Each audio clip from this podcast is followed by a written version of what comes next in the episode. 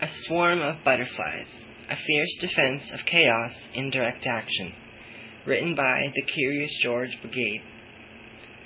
Despite the tremendous successes we've had in the past few years, recent, several recent anarchist mobilizations have been hijacked by a shrill minority that wishes to impose permits, routes, parade marshals, uh, that is, peace police, zones of actions, and other such nonsense, turning a rage and creativity into a well ordered media spectacle, or worse, mass arrest.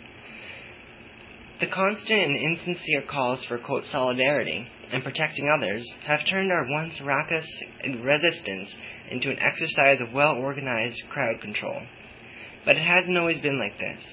Just a few years ago, the military's pet think tank, RAND organization, wrote, quote, Anarchists in Seattle 99, using extremely good modern communications, including live internet feeds, are able to execute simultaneous actions by means of pulsing and swarming tactics coordinated by networked and leaderless affinity groups.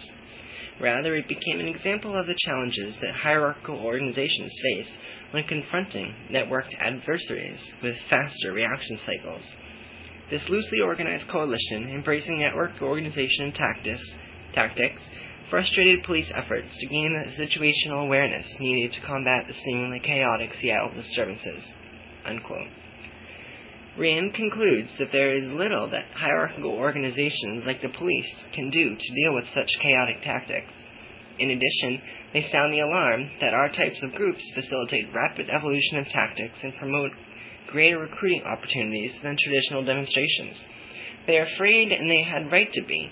We are winning. Fortunately, today we can still win. We gain nothing returning to the tactics of ten years ago.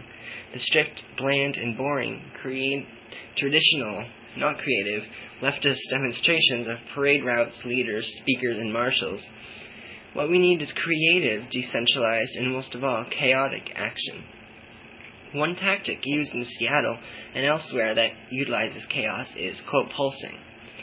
Pulsing is the ability of groups of people to come together, disperse to safety, and reform in new groups. While this is similar to guerrilla tactics of absorption, there is important difference. Che's notion of absorption is simply when, quote, force attacks the enemy for a good period of time and then breaks off the attack, being absorbed into the community or environment from where it can from where it came. Pulsing is a constant flow of people joining, breaking, and rejoining, often in new combination of group, combinations of groups. The most successful way this can be done is through small decentralized autonomous groups, that is, affinity groups, that have the decision making power to decide for themselves when and with whom to interact with. Rand points out that pulsing makes crowd control very difficult because it keeps, quote, rearranging the threats, unquote, and that there is no prearranged pattern that police can analyze and neutralize. This is unpredictability in the cornerstone is the cornerstone of chaos theory. A biological example beloved by chaos theoreticians is bacteria. Bacteria function in pulses, creating ever new patterns of connections chaos thinker Planck wrote, quote, Each pattern is organic and results from random forces in the environment. The ever-changing collection and density, pulsing, of bacteria makes their organizations very durable and adaptive. Swarming is another way we can inject chaos into our actions. Swarming is the tactic of hitting a number of targets at the same time without following a preset pattern. Decentralized swarming frustrates law enforcement's ability to protect targets and disrupt our activities. They are forced into reaction as opposed to their goal of controlling the agenda for protests. Again, the only way for this to work with hundreds, thousands of people is for us to organize in a radically decentralized manner. Decentralizing work and actions by the channels of affinity allows the skills and passions of small groups to be utilized best so that the groups select actions that match their interests and abilities. In demonstrations, hierarchical organizations are quickly overwhelmed when their central nervous system is confronted by the chaos caused by unpredictable, pulsing swarms. Anarchists can take advantage of these matrices of opportunity opened up by autonomous groups, giving us a huge advantage over slow reacting hierarchical groups like the police. Both pulsing and swarming inject the crucial element of chaos into our demonstrations. Police are repulsed by chaos, as are all hierarchical organizations, and thus are slower to react.